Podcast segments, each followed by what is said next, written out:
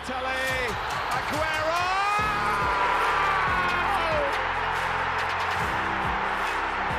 I swear you'll never see anything like this ever again. Lewandowski goes for it again. Oh, he just can't do it. You just cannot be that good. That is an amazing goal. I think he scored a goal every time he's had a shot.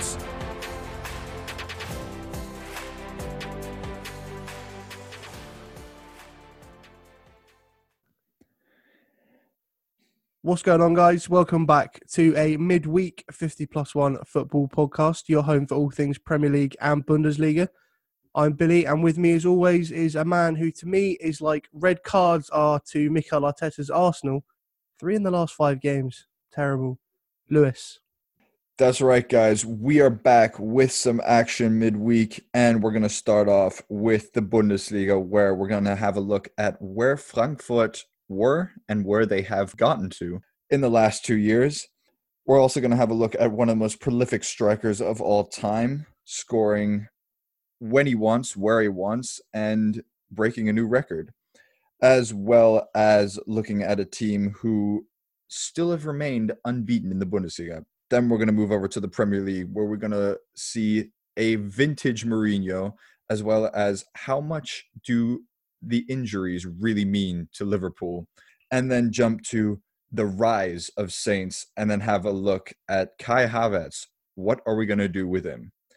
But without further ado, let's get into it. Do you want to start with Premier League or Bundesliga, Billy? We'll start with Bundesliga. I think we'll we'll start with that because there were some interesting stories there midweek. Definitely, definitely. And I think the first one we'll just we'll just start off with the most interesting game of the midweek match day, which was definitely Frankfurt versus Mönchengladbach. Because I mean, Gladbach managed to score 3-2 in the 86th and the 3-3 to tie it up in the 90th plus 5. Yeah, Lars Stindl sealed his hat trick, 90 plus 5. What a guy. I mean, it's his first hat trick in his career. I, Frank, I think Frankfurt, you'd be absolutely, you'd be sick with that. Oh, Because- fuming. That's two points absolutely thrown away. and it's two points they need because with that with those two points they would have at least been ninth at least Yeah, they would have gone above Augsburg. granted it's not that much but they would have been a lot further away from you know the like the the foothills so to speak of the of relegation because right now sitting at 14 points it's only three points to 14th and then arguably sitting on 14th place you're very already way too close to, uh, for comfort to the relegation spots It's interesting though because they started that game. Frankfurt started that game so ridiculously quickly. Oh yeah, it was right off the bat. I mean, they started the game quickly, but it was Gladbach who scored first. To be fair, they were going Yeah. back and forth. Yeah, and I think I said it a couple of weeks ago about players finding like a home, like somewhere they just instantly fit in. And I think after a few, a bit of, a few rough years, I think Andre Sil- Andre Silva's finally found somewhere he fits in because it didn't really work out at Milan. Didn't really work out at Sevilla, but I think at Frankfurt he's found his he's found his Oh, form, he's found his feet. I mean, nine goals so far in the Bundesliga. So make Speaks that what you will. Yeah, he had a great season on loan. He had a great season on loan last year. Scored twelve goals, and Yeah. he's already on course to probably beat that by Christmas. Yeah, I mean, if he keeps going like this, he scored the penalty and then uh, the second goal. And I mean, you have to give credit to Frankfurt as well because they went to, or they went up 3 1 in the span of 10 minutes. I mean, 21st minute, the penalty, and 32nd minute, 3 1. Yeah, it was just it was everything clicked for like ten minutes. It was just sort of like some weird fever dream for Gladbach. Like they were being beaten to second balls and Frankfurt seemed like almost like a yard quicker for like 10 minutes. It was just ridiculous. Funnily enough, the 3 1 scored by Aymen Barkok, who he was more or less you know in the in on the sidelines when it came to Adi Hütter's planning for the squad at the beginning of the 2019-2020 season because he played with uh, Fortuna Düsseldorf and he was on loan there and everyone was sort of like mm, is he really going to make it at Frankfurt no I don't think so and many I think very rarely did someone actually say Barkok he's someone who you know he's got the stuff for Frankfurt because even with Fortuna he wasn't a regular starter and now all of a sudden he's banging in goals and he's giving Adi Hütter every excuse to put him in that starting 11. Yeah, it's the right kind of headache you'd want because he, he got a goal and an assist, which for a player who might be classed as a fringe player, I think that can only go in his favour for getting picked at the weekend. Yeah, yeah, definitely. I think the game kind of changed after Abraham got sent off. Obviously, you, it's gonna anything's anything like that's going to going to you know lead to a change in the dynamic, especially when it's you know your center back who is the talisman, who also incidentally is ending his career mid-season. He's ending his career. Yeah, that's a big thing because he was supposed to end his career in the summer, and then with COVID, he was basically saying, you know, I'm not going to leave the club that um, has been my home for the last five years in middle of such a harsh pandemic when you know they're going to need every man they can get. But he's now basically said, you know, you guys have sorted it out, and COVID's kind of under control, at least from a footballing standpoint, and um, he just wants to go back to Argentina to the rest of his family. So yeah, he's ending his career uh, in January. I mean, fair enough. I mean, fair fair play for sticking on for the for the extra half a season. A lot of players would have just gone, nah, yeah, yeah I'm out. But you mentioned how far they've come. But it was that season they had with Kostic, Jovic, Haller, and then they went on that ridiculous run in the Europa League as well. Yeah, and also Ante Rebic, who, yeah, it was basically that they kind of piggybacked off the success of winning the winning the DFB Pokal when you know they they defied basically all odds and beat Bayern München in the in the final of 2018. You know, it was it was basically the there was a phrase that was not that was being printed on teachers because it was a long ball that was played from Kevin Prince Boateng to Ante Rebic, and Ante Rebic apparently uh, called for the uh, the ball just hit it long, bro. and uh, that was printed on T-shirts all over the place but that was kind of like the kickstarter for Frankfurt, and that was when everyone thought, okay, Frankfurt might actually become that, you know, that fifth fifth place team that you know is to be reckoned with in Germany. Might even, you know, every now and then make it to the Champions League.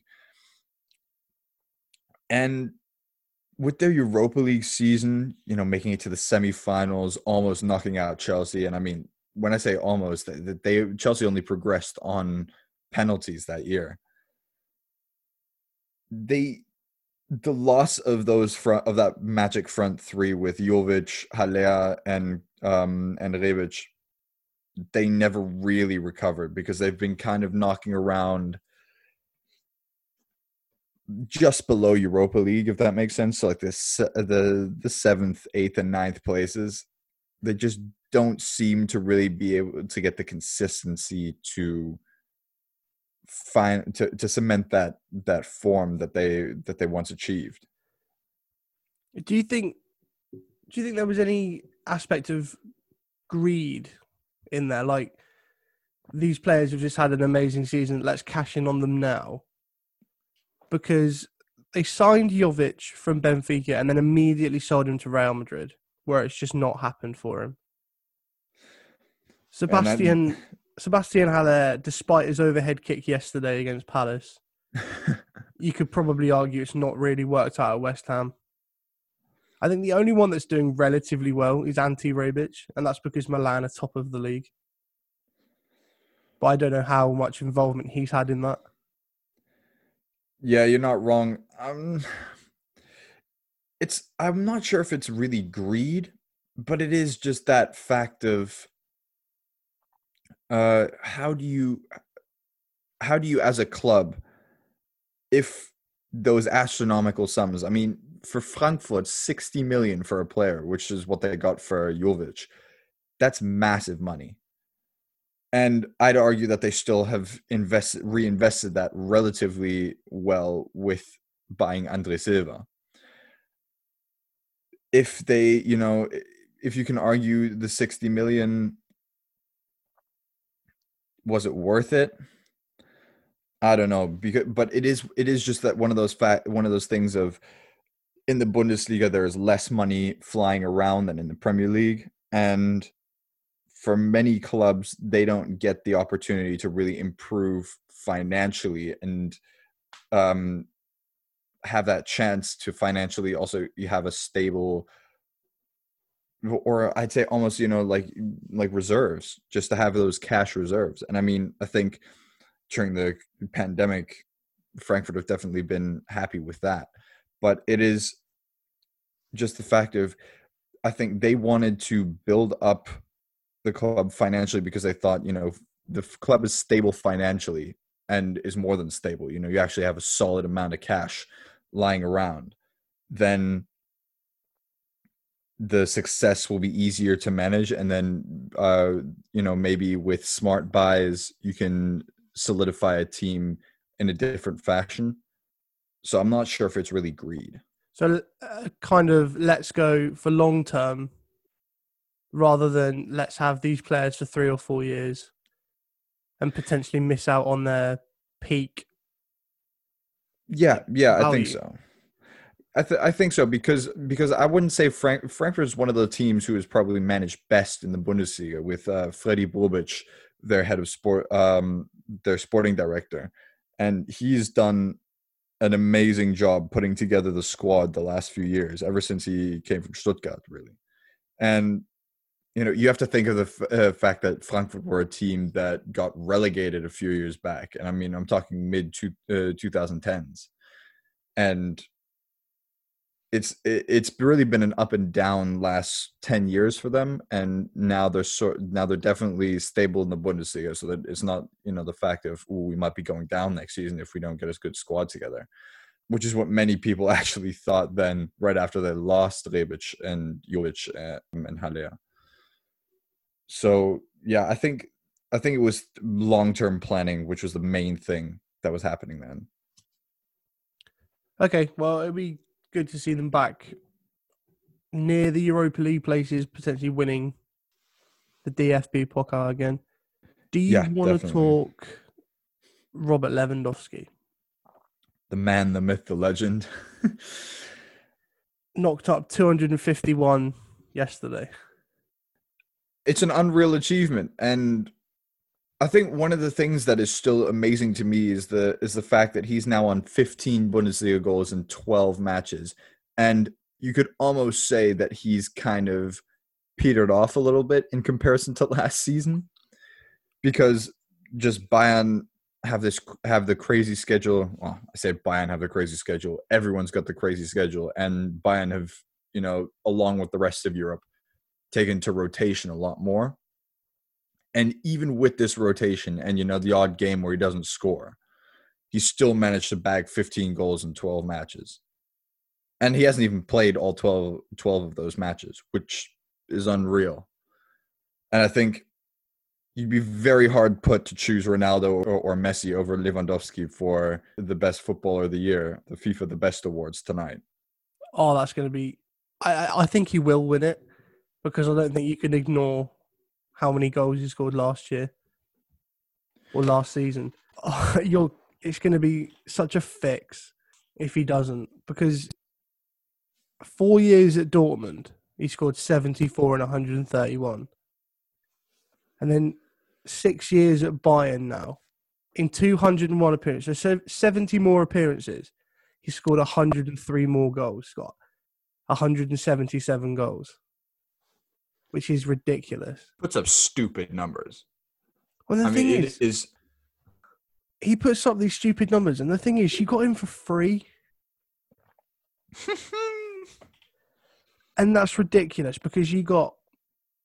Okay, he was a he was a very good striker at Dortmund when you got him, but maybe it's that thing of being a better team with better players. But you got or Bayern got a player approaching his prime for nothing, Yeah, yeah. which I is mean, it is ridiculous. the fact that Dortmund did not manage to cash in anything for him is I it, it is just an oversight of uh on the management part really I, there's no other way you can describe that how you how you basically let it come to that you know to that to that point in time where you are in the last year of the player's contract and you haven't managed to extend the contract it's just beyond me. You know even even though it is even though it's you know a fact of yeah he wants to leave you know at least extend the contract and see if you can extend the contract so you can get money you know when you know he's going to probably leave but you can at least cash in something for him because arguably they Dortmund lost out on the opportunity to cash in for the best striker on this planet Oh, Definitely, and arguably they've only just replaced him, so it's taken them yeah like five, six years to replace him with Haaland. Because yeah, they had Paco Alcacer and well we we said on this we've said on this podcast that you know for Alcacer and Aubameyang it never really clicked in that sense like Aubameyang yeah he was all well and good but he then you know he of his prime years at Dortmund Dortmund probably only got you know one out of the three definitely. arguably. But I mean, they knew in November 2013 that he was going to Bayern, so that gives you most of the season to identify a replacement. you would think I mean, yeah, they tried Aubameyang and it was good for, like you say, a season. And then he threw his toys out the pram and shipped off to Arsenal. I mean, I'd argue it even took him a little bit of time to get going at Dortmund, and then once he did get going, he had a solid season, and it was basically like his second season where he really. I mean, you have you have to still say he did manage to win the Golden Boot of the Bundesliga once. Yeah, I mean, that's not a bad thing. But how many times has Lewandowski done it? Like six or seven? Not that many, but he's he's on the way. He's on his way to that. I reckon he'll, he'll probably get it this year again. Yeah, I mean, I, it's hard to say. It's hard to see someone else winning it, especially because Haaland picked up that injury and he basically kind of stagnated on ten. Now Lewandowski's already on fifteen. If Lewandowski stays injury free, that being the uh, the big the big parameter that has to be that you know can't be changed is just the injuries. It's players who players need to stay injury free this season and it's much harder to do. I mean, see example Haaland. Yeah, but for a little bit of comparison, so Lewandowski last night hit 250 and 251. Wayne Rooney, a man who I love, hit 208 in the Premier League. Alan Shearer got 260. And he still holds the record for the Premier League, doesn't he? Yep. And Lewandowski will surpass that in Bundesliga goals this season unless there's some catastrophic injury, which is just insane. It kind of blows for Lewandowski that you know he has to still contend with the fact that Bayern München had Gerd Müller, or the Bundesliga, moreover, had Gerd Müller, who scored 365 goals in the Bundesliga. Yeah, I, as much as as much as I like him, I don't think he's going to get another 110 odd goals. Yeah, it it would take him scoring the way he has been the last season for another like including this season another 3 to 4 straight seasons to surpass that and yeah as you said I doubt it One thing you do have to say is Lewandowski's arguably scoring it in a harder league. also without the with with the offside rule Gerd Müller did not have the offside rule done Oh well, that's just cheating then. Like you might as well take away 160 of those goals. Ooh, don't go, don't, don't go stirring things up. Ooh, ooh, you're gonna start stirring things up for all the, uh, all the, all the old Bundesliga fans. Well, let's move away from that before I get myself in trouble, and let's Exactly. let's quickly touch on Leverkusen because we did last week as well. Yeah, we we didn't want to repeat topics, but then after the fact that Leverkusen just swept Köln away four 0 we found it hard to resist, especially because they are also the only team that is now unbeaten in the Bundesliga, and we thought that was going to be Bayern München and not Bayer Leverkusen at this point in time in the season.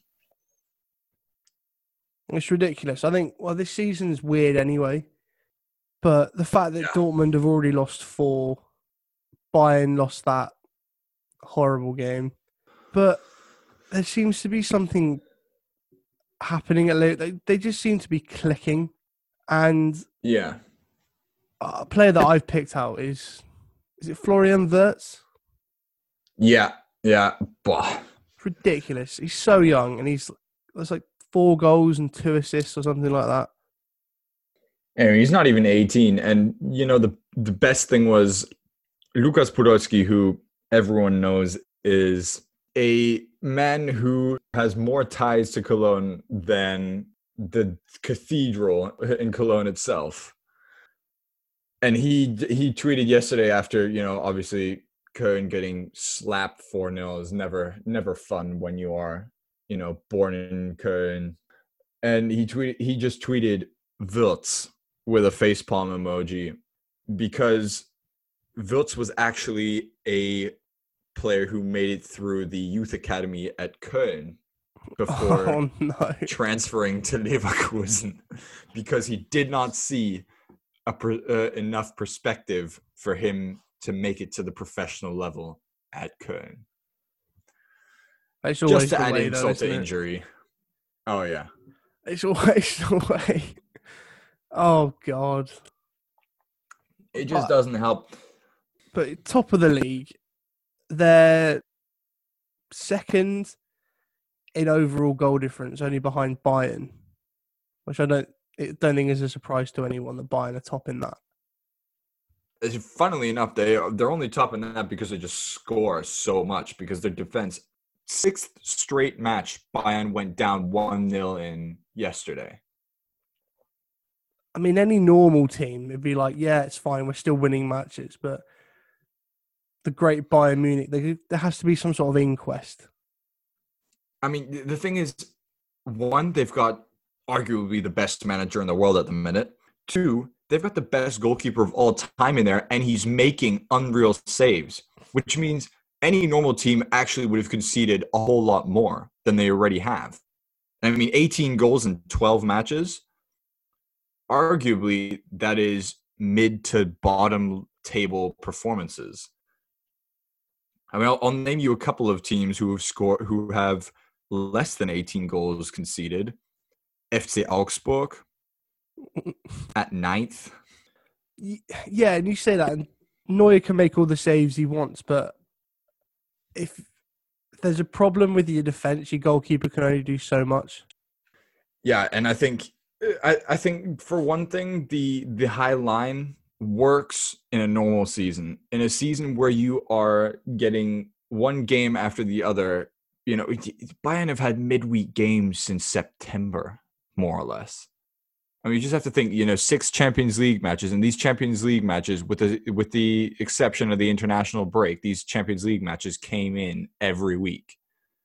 and now we've got the first the first week without Champions League, and we've got a midweek match uh, match day in the Bundesliga, which I mean, of course, for us is great, but you know, I think just physically and mentally, it is so taxing that you know that high line is just proving to be very very pro- problematic. I mean, Flick Flick still has still keeps his humor and says, "Uh, well, that's why Neuer's in goal, isn't it? So he can make those saves." I still maintain you're going to have a terrible time of it when he retires. Bayern definitely will have the worst time finding a replacement for that. I mean, But let's hope it's not. Let's hope it's not a United level of of dread after Peter Schmeichel left. and had Fabian Barthez, Tom Carroll, not Tom Carroll, Roy Carroll. Oh God. I mean, arguably, but Bayern already did have that this kind of uh of a meltdown on the goalkeeper position after Oliver Kahn left in 2008. Because you know, until Neuer came in two, uh, 2011, we had three different goalkeepers, all of which were kind of either not cutting it or, like Hans-Jörg Butt, were the kind of panic last minute decision. You know, better than nothing. Well, let's leave Germany and move over to the Premier League. And this week we asked what you wanted to hear. And I've avoided talking about this for as long as I can. Let's talk ah. Southampton. Who thought Southampton was going to be on the third place after match day 12? Or was it 13? Sorry, I got my match days mixed up. Match day 13. yeah. Who thought? Who would have thought? Who would have thought? it's like that meme, that Paul Rudd meme. It's like, hey, look at us. Look at us. Who would have thought we would have been here? Not me. That's for sure. Oh, Jesus Christ. I, first off, fair play. Uh, no one saw them doing that. They're actually really enjoyable to watch as well. And it's not like boring crap football. I think Ralph Hasenhüttl's finally got like the, the team playing the way he wants. Yeah, I mean, he was not having a fun time of it at the beginning, was he? You know, he was It was ever since they got close to relegation. Yeah, it was ever since they got slapped 9 0 by Leicester. Since then, something's just sort of like like maybe the penny dropped after that. I think I think the penny had to drop after that. well, yeah, you say that. I think if they went out and continued to perform as badly, I think all of them would have been sacked, not just the manager. yeah, and Ha- Hasenhüttl. De- I mean, the fact that Hasenhüttl didn't didn't get kicked out right after that match is already, I think, a lot of credit is due to Southampton's management that they didn't just kick him right out the door. I mean, the patience you have to have after getting slapped nine 0 Well, that's the thing. The manager before, or one of the pre, one of the yeah, the manager before, Mark Hughes. They went two 0 up against United, and United come back and drew two all, and Mark Hughes got the sack for a draw against Manchester United. Hassan That's, Hüttl that's just harsh. right. I mean, I think results weren't going their way anyway, but nor were Hasenhüttl's results before they got slapped nine 0 by Leicester. yeah, I thought that was kind of the that would be the feather that breaks the camel's back, really. but someone clearly saw something in Hasenhüttl's style of play, management style. He did so well with with Leipzig. I mean, you have to say that he was he was the one who got Leipzig after, as a newly promoted team, got them into the top three their first season in the Bundesliga. I mean, that has to be commended. I yeah, I think his record speaks for itself. And Yeah. you look at the players that he had when he was at Leipzig. I think it's slowly starting to come to fruition with the players he's got at Southampton. So you've got Danny Ings and Che Adams up front, which is becoming a really prosperous partnership. Similar, not on not on the level of Kane and Son, but they seem to know where the other one is. Yeah, definitely. They got they have the partnership that I think most teams in the Premier League wish they had up front. Well, yeah, not not a lot of teams play two up front. So to stick Yeah, but I mean, arguably Spurs don't have a have that to have that unreal partnership, and Kane is the lone striker up front. So you could argue that doesn't really matter. True. I think where it really pays off for Southampton is in their midfield Mm. because you've got Oriol Romeu, who is just that battering ram. You've got Stuart Armstrong, who's a willing runner. And then James Ward Prowse just in the middle, pulling To whip in every set piece. Oh, He's got a, he's got a wand of a of a right foot. His set pieces are actually ridiculous. He must just sit there on the training or stand on be at the training ground just every training session whipping in these free kicks for like two hours afterwards. There's no other way you get that good. Well, here's the thing: Theo Walcott. I think it might have been Monday. He said it. He said he's better at free kicks than David Beckham. I was like, oh, that's a very bold Ooh. shout, Theo. ooh, I, I don't know about that one, Chief. I'm hard pressed to. I'm hard pressed to disagree.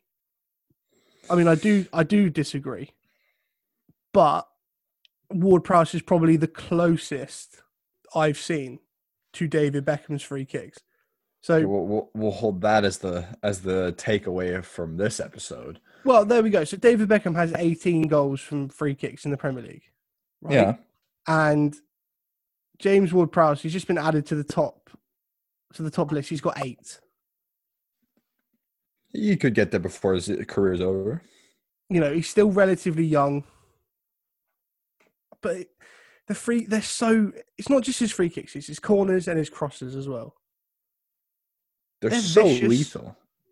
I It's think that's what one of Southampton's strengths is really just having that set piece wizard to you know even if a game even if a match is is going horribly wrong for them and they you know they're down 2 nil they always know that you know the set piece wizard can change the game with one ball that is that is played from uh, like one dead ball and they know they might uh, even be back in it you know? It's it's it's a it's such an unreal weapon to have you know? And when you compare that to a team like Arminia Bielefeld in the Bundesliga who still have yet to score from a set piece this season such a weapon to have such a weapon. I think the last thing that probably sets Southampton apart and has sort of elevated them is the high press that they do. I think that's like it's it's almost becoming a fashion nowadays. You know, with Klopp, Klopp arguably started it with uh, with Dortmund, and then once he perfected it at Liverpool, it was uh, it, it kind of became the fashion. You know, now Bayern won a Champions League title playing the high press as well. High pressure seems to work though, doesn't it? Because no matter how you how you train, it is unbelievably hard to work your way out of a high press unless you have the players for it and you know the technical ability. It's so hard to play against because you don't get any time. You don't get there's oh, there's just no breathing room. No, there You isn't. can't compose yourself and pick a pass. You've just got to do it. You've got to know where players are, and not every player can not look up and ping a ball thirty yards. Yeah, yeah. Do you want to move on to vintage Mourinho? I would like to move on to vintage Mourinho because who doesn't love vintage Mourinho? Come on, the vintage Mourinho that jabbed a finger in the eye of a Barcelona assistant manager during El Clasico in 2012. That's the Mourinho everyone wants to see. Well, it started with his Oh, pre-match press conference, didn't it?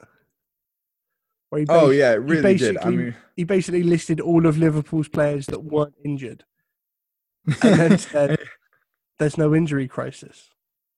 Alisson not injured. Well, he, he's got a point though. That's the thing. Yeah, I, he Salah not injured. Mane no injury. Firmino no injury. oh no, he, he just ca- you just couldn't. You just thought you know okay he's he's he's listed a fair few of the starting eleven. Now how far is he going to go? And then you just he just keeps going with it. He just keeps rolling with it. You're just like I okay, buddy, you do your thing. so if we if we discount the game because he wasn't very active. I mean, Liverpool won two one, and it was that horrible, useless player that I really don't like that scored the winner. Such a, he's just such a nothing player, and he has to go and score. It's like, oh, There's arguments to say that why he's in the starting eleven again. I'm not having that discussion today. But it was afterwards. So Mar- Mourinho's, he said in his post match, "Oh, I, I said to Klopp the better team lost, and he disagreed with me." But if I acted like he did on the touchline, it would be so different. It's it's that bitter, like I am the victim here. he's just not a good loser, isn't he? I think that's just a football thing, though, because no one likes losing, do they? Okay, obviously no one likes losing, but there are some people who are gracious in defeat, and there's just Mourinho. Yeah, I can't argue with that. But this is the thing. I don't. This is the Mourinho that you want to see. You want to see him being almost like a petulant child, because then he gets the best out of his teams. It's when he doesn't do this. It's when he he sits back in his chair in his press conference and just goes, "Yeah, well, we lost. Like, what do you want me to do?" I think the best thing is still his uh his presser where he goes, "I have won three Premier League titles. I love that. I have pressure. more Premier League titles than all the rest of the managers in the Premier League combined. Respect, man. Respect. Respect." See, I both love and loathe that press conference because that was right at the end before he got the sack. Uh, oh, jeez. He, he just was. He, he's just a character, isn't he? He's great. But, yeah, but And I think I think you're right. You're right with with sorry, but the, with the with the fact that you know you're saying as long as he acts, for lack of a better word, like a dick, you know, he's got the mentality. He's heads in the game, and he's going to get the best out of the team he's managing. Yeah, you want that arrogance. You want the arrogance. You want that level of arrogance, the I'm a special one arrogance. Yeah. You don't want you don't want him looking disheveled and for lack of a better bored. which he arguably also looked not only when towards the end of his tenure at United, but also towards the end of his tenure at Chelsea the second time around. And even I mean, I'm I don't remember the first time around. I was, you know, a tad too disinterested in the Premier League at that time in my life. But um you know, the first time the second time around, he definitely looked at Chelsea like, you know, a team is like, mm, how much how much does he really want to want to still manage this team? Definitely. Uh, It's just nice to have him back being Mourinho. He's the he's at his best when he's almost a caricature of himself, if that makes any sense. yes, yes, definitely. So when he plays up to people's expectations of him, when he is a dick, when he plays up to that. So when he goes, oh well, you know, we were clearly the better team, and I told Klopp we were the better team. Like, And I'm not sure how how how much you could really argue that Tottenham were the better team. Well, I mean, Steven Bergwijn hit the post and had another great opportunity, just skewed wide. But you've got to take your mm. chances. And Yeah, you have to take your chances, but still. we'll just lightly touch on Liverpool's injuries because I really don't think after that there sh- there could be no complaints from Jurgen Klopp. I mean, he played Fabinho and Rhys Williams at centre back And you Against- still managed to play against yeah. again. You know, against Kane and Son, who were the most prolific partnership this season in the Premier League. And I'd argue Mourinho's Tottenham are probably the closest Tottenham are going to get to winning a Premier League title slash any titles in the last five years. I know that's a bold shot because Pochettino got a very, very good Spurs team together and almost made it to you know to the top of Europe. But I think under Mourinho, Spurs probably have more of a chance of winning a title any title than they did under the uh, under Poch. Yeah, I can't disagree with that. And the commentator said it on Amazon Prime yesterday. In in between the the sound cutting out because Amazon lovely. Prime's great coverage. This is why Sky Germany is better. But the com- it's like Spurs haven't won at Anfield in the last like 26 visits or something like that. And you think having Fabinho and Rhys Williams at centre back would be the best opportunity. This supposed injury crisis at Liverpool would be the But- but- perfect time to stop that, to end that.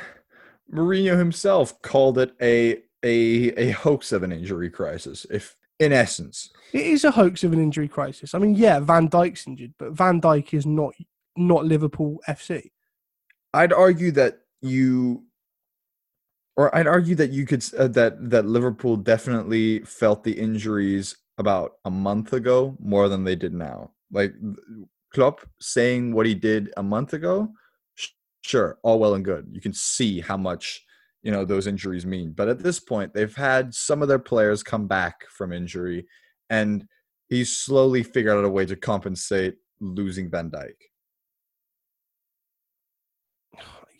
Yeah, it doesn't sit right with me when he just bitches and moans. I used to really like Jurgen Klopp, but and people are like, oh yeah, but he's just enthusiastic for the game. He's not on the touchline. He's an absolute cretin.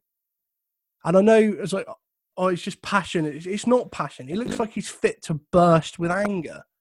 And Pep I, mean, I, I still becoming the love same. watching him either way. Well, Pep Guardiola's becoming the same. They're becoming these like sort of angry yobs. Like four minutes of added time at the Etihad.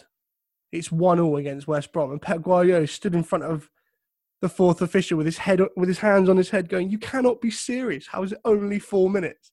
It's like, man, Four minutes is a on. massive amount of time. Four minutes of added time can feel like an absolute age. Yeah, yeah. I think West Brom were definitely thinking the same.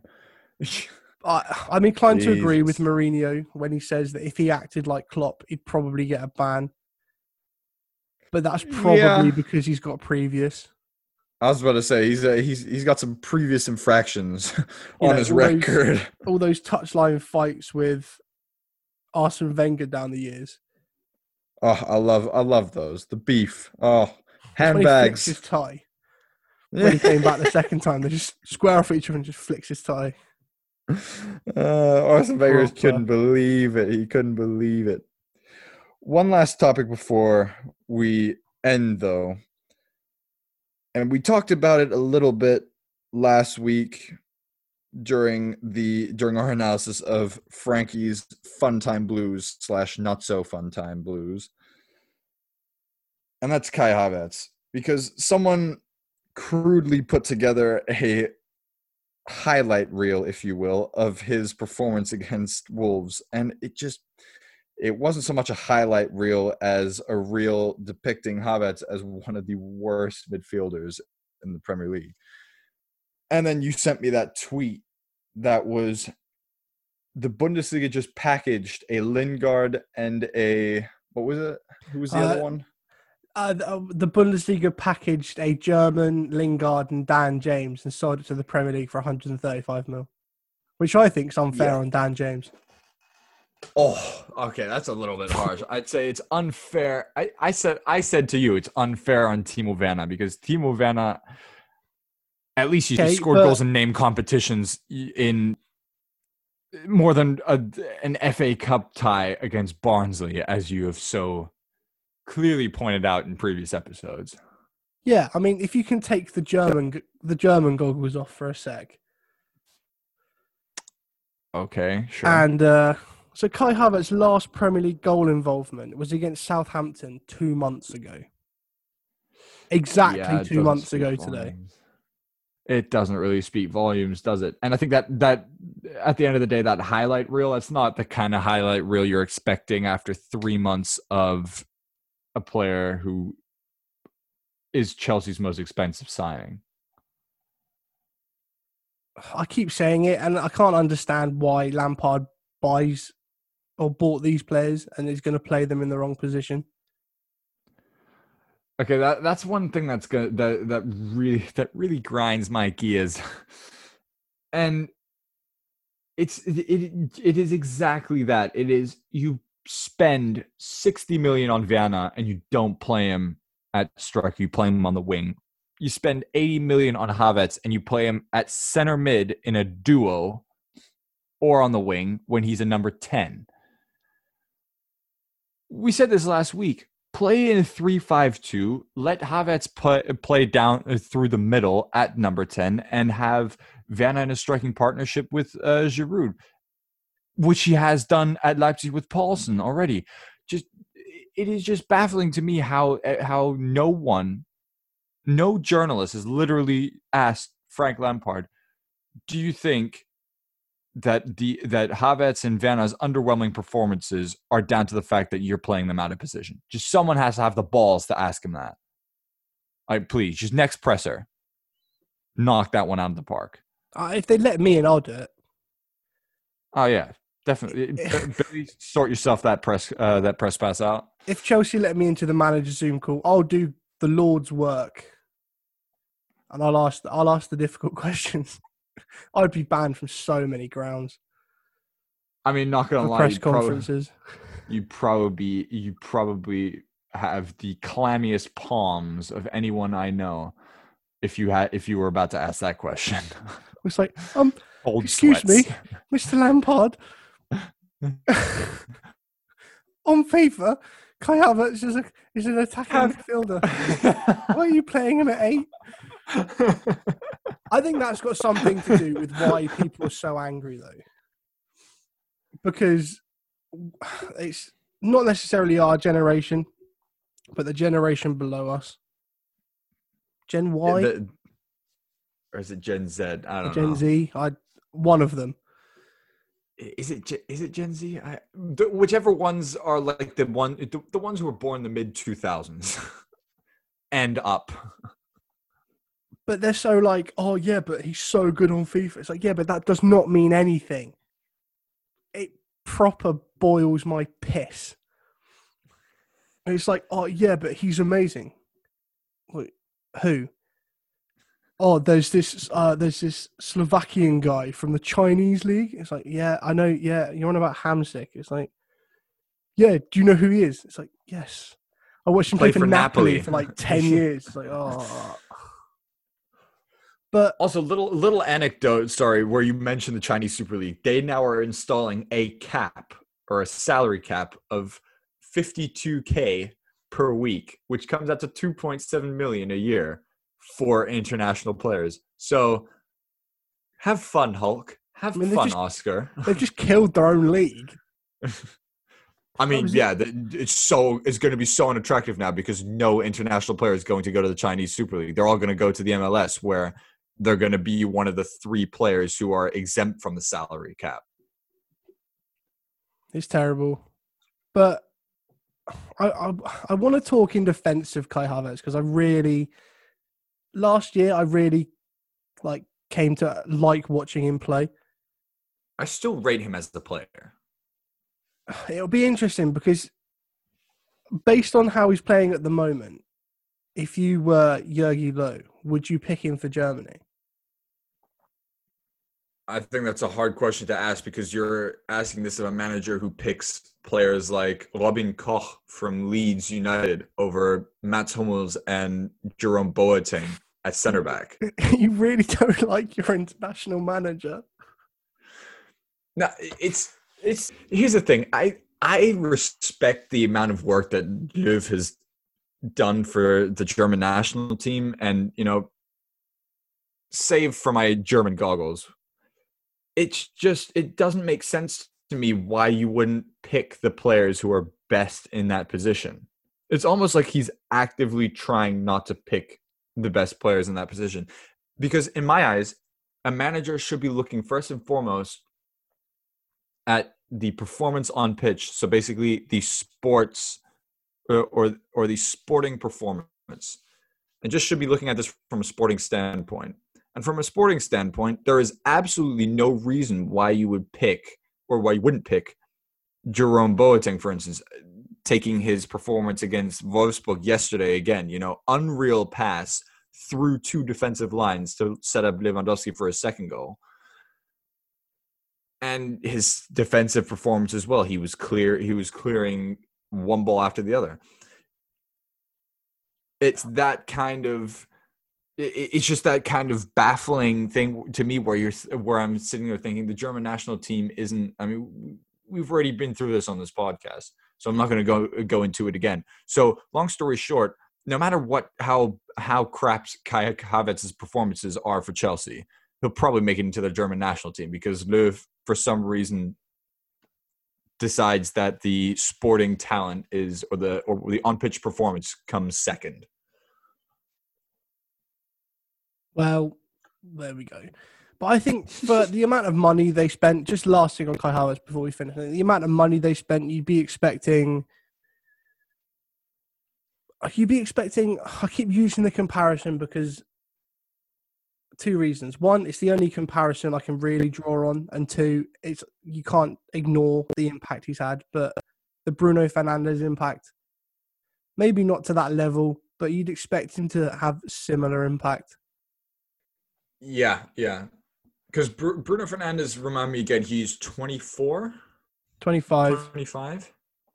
Okay, so he's got two more. The only thing that speaks for Fernandes more than Havertz is the age, I think.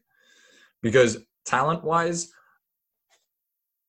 I'd argue that that Kai Havertz at a younger age produced, you know, more in the in the Bundesliga in a harder league than Bruno Fernandes did when he was still at Sporting at the same age Kai Havertz did, if that makes sense. Oh no, God, yeah. But I think it's that case of it's a similar thing to the Jadon Sancho issue this season. It's world class potential, not world class player. So they have the potential to be that good. Yeah. They have to reach it. I'd also argue it's an even better comparison would be Joao Felix at uh, Atletico Madrid because he took a full season to really start blossoming, and every, and you know us two included, we were te- saying you know I don't get why they spent that much money, and I don't understand the hype around him. He's just not that good, and now he's, for lack of a better word, he's he's he's making us eat our words because the performance he's the performances he's putting in, not bad. Well, he's just won a player of the month. So maybe, maybe it's going to take a full season for Havertz to settle down, get used to the country, the league. Because he said he said in an interview as well, you know, the, the Premier League it's not necessarily better; it just is a tad faster in in the in in style of play. Yeah, you don't get the amount of time that I've seen some players get. Well, there we yeah, go. I I guess we'll I guess we'll have to we'll have to come back to the topic of Kai Havertz at the beginning of next season when we'll then hopefully also be eating our words because I hope not. uh, well I I I mean we're criticizing Kai Havertz right now for his performances so uh, eating our words would mean that you know he's pulling out one unreal performance after the other which Yeah. I'd love to see. And I really wouldn't like to see a player for Chelsea doing doing well. But that's all the time we have for this week. Don't forget to like, subscribe, share the 50 plus one football podcast on all our socials and yours. And always drop us a cheeky follow. Thanks for listening, guys. Keep calm. Love the beautiful game.